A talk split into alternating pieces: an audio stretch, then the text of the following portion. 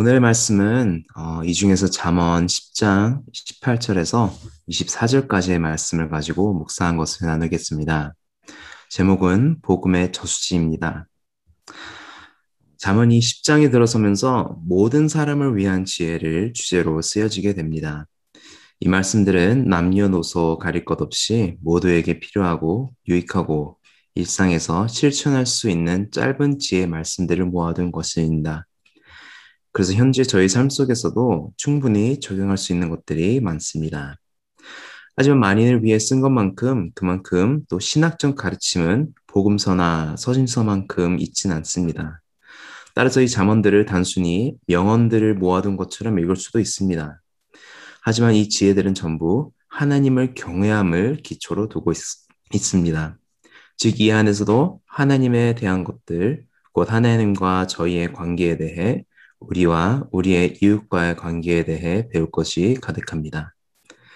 비록 주제는 바뀌었어도 지혜는 하나님을 경외하면서 나온다는 점은 변함이 없습니다. 오늘의 말씀의 제목은 복음의 저수지입니다. 제목의 뜻은 바로 저와 여러분이 복음의 저수지로 살아가길 소망하기 때문입니다. 저수지란 물을 담아두었다가 필요할 때 그 물을 흘려보내는 곳입니다. 단순히 물을 담아두는 것뿐만 아니라 그곳이 누군가의 쉼터가 되기도 합니다. 방문하기 즐거운 곳이 되기도 합니다. 그리고 저와 여러분이 바로 이러한 저수지와 같은 성도가 되길 소망합니다. 제가 말하는 저수지와 같은 사람이 어떠한 사람인지 한 예화를 나누겠습니다. 어느 한 남자가 이발소에 가게 되었습니다. 이발소에 들어가면서 또 다른 신사 한 분과 마주쳤습니다. 그 신사분 또한 단순히 이발하러 왔구나 싶어 별 신경을 쓰지 않았습니다. 하지만 옆에 앉은 이 신사분이 이발사와 대화를 나누는 모습을 보고 그 모습에 매료되었습니다. 이 신사분은 이발사에 대해 진심 어린 관심과 말들마다 깊이가 있었기 때문입니다. 알고 보니 그 신사는 바로 부흥운동자 어, 도하이트 무디였습니다. 도하이트 씨가 계산을 마치고 이발소를 나갔습니다. 이 남자 또한 이발을 다 마쳤지만 그 자리를 뜨지 않고 이발소 안에 분위기를 살폈습니다. 그래서 깨닫게 된 것은 그 이발소 안에 있는 사람들의 분위기가 바뀐 것입니다. 모두의 말들도 평소에 거친 말투가 아닌 더 세련되고 모두 다 전보다 신성해진 분위기였습니다. 마치 그들의 생각이 한층 더 나아진 것만도 같았습니다. 분명 이발소에 왔지만 나올 땐 마치 부흥회에 참석한 후의 모습으로 나오게 된 것입니다. 이것이 바로 복음의 저수지와 같은 모습입니다. 어제와 오늘 말씀을 보면 말에 대해 많은 가르침이 있습니다. 오늘의 말씀을 보면 또 의인과 악인의 말에 대해 대조해서 보여줍니다. 악인은 거짓말과 험담을 하고 지혜로운 자는 말을 조심한다 합니다. 의인의 말은 순수한 은과 같지만 악인의 말은 아무 가치가 없다 합니다. 의인의 입술은 많은 사람을 먹여 살리지만 또 어리석은 사람은 생각 없이 살다 죽는다 합니다. 하지만 말하는 것 뿐만이 아닙니다. 오늘의 말씀에서 23절을 보면 듣는 것, 보는 것도 다릅니다. 미련한 자는 행악으로 낙을 삼는 것 같이 명철한 자는 지혜를 낙을 아, 지혜로 낙을 삼느니라. 세 번역에서는 미련한 사람은 나쁜 일을 저지르는 데서 낙을 누리지만 명철한 사람은 지혜에서 낙을 누린다. 즉 말하는 것뿐만 아니라 보는 것과 듣는 것을 통해서도 악인과 의인을 가릴 수 있습니다. 지혜로운 자들은 하나님을 경외하는 자들입니다. 그리고 하나님을 경외하는 자들은 듣는 것과 말하는 것을 주의해야 합니다. 왜냐하면 듣는 것을 통해 내 마음의 저수지에 들어오는 것이 정해지고 내 마음의 저수지에서부터 말과 행동이 나오기 때문입니다. 예수님께서도 마태복음 15장 11절에서 이렇게 말씀하셨습니다. 입으로 들어가는 것이 사람을 더럽게 하는 것이 아니라 입에서 나오는 그것이 사람을 더럽게 하는 것이니라.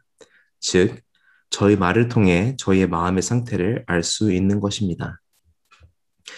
또 잠언 4장 23절에서는 모든 지킬 만한 것 중에 더욱 내 마음을 지키라 생명의 근원이 이에서 남이니라 라고 써 있습니다. 저희가 듣는 것, 보는 것을 점검해야 합니다. 왜냐하면 저희가 알게 모르게 우리의 마음에 영향을 주기 때문입니다. 특히나 현재 코로나로 인해 집에 있는 시간이 더 길어지면서 유튜브나 넷플릭스 같은 서비스를 통해 접하는 프로들을 통해 저희가 영향을 받고 있습니다. 예를 들어 다툼이 많은 드라마를 보면 끝나고도 마음이 예민하고 불안해집니다. 또 반면으로 사극을 보면 왠지 제 말투도 좀 달라지는 것을 볼 수 있습니다. 그리고 예외를 드리고 나면 내 마음에는 사랑, 사랑이 가득해지고 또 말씀이 제 마음 안에 자리 잡는 것을 느낄 수 있습니다.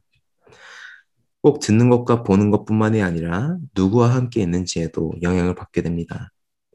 부모님, 부모님들께서 자녀들 공부를 잘하라고 똑똑한 아이들과 친구하라는 것도 일리가 있는 말입니다. 저희가 누구와 함께 있으며 누가 어울리는지가 우리의 마음에도 영향을 주기 때문입니다.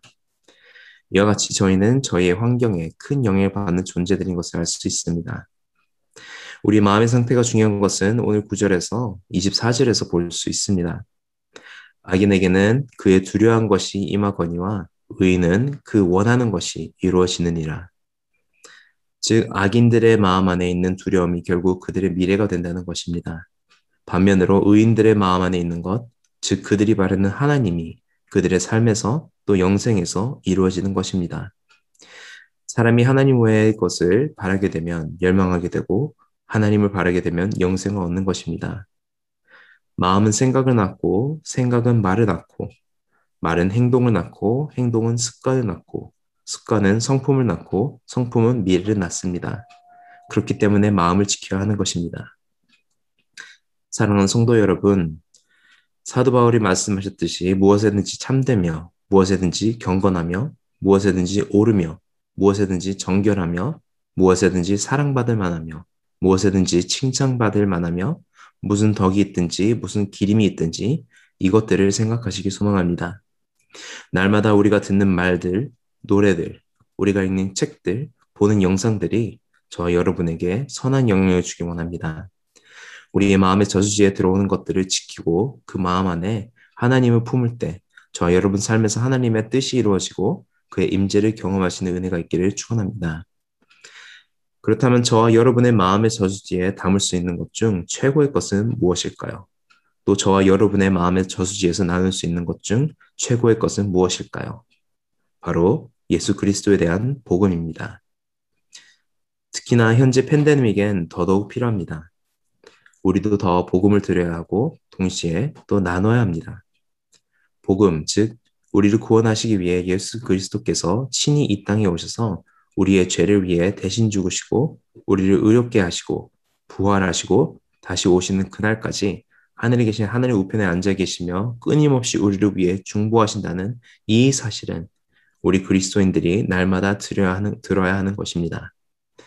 왜냐하면 복음은 우리의 신앙의 첫 가나다와 같은 기초 코스가 아닌 전부이기 때문입니다. 믿음은 들음에서 옵니다. 내 마음의 저수지 안에 더 큰 믿음이 자리 잡기 위해선 날마다 복음을 들어야 하는 것입니다. 그렇기에 주어진 시간에 더욱 말씀을 읽고 찬송을 듣고 부르고 또 기도하며 말씀을 함께 나누며 전도를 해야 합니다. 오늘 말씀에선 의인의 말은 순수한 은과 같다고 하였습니다. 하지만 복음을 전하는 자의 말은 값비싼 진주와도 같습니다. 우리가 복음을 전할 땐 금은 보화를 나누는 것과도 같은 것입니다.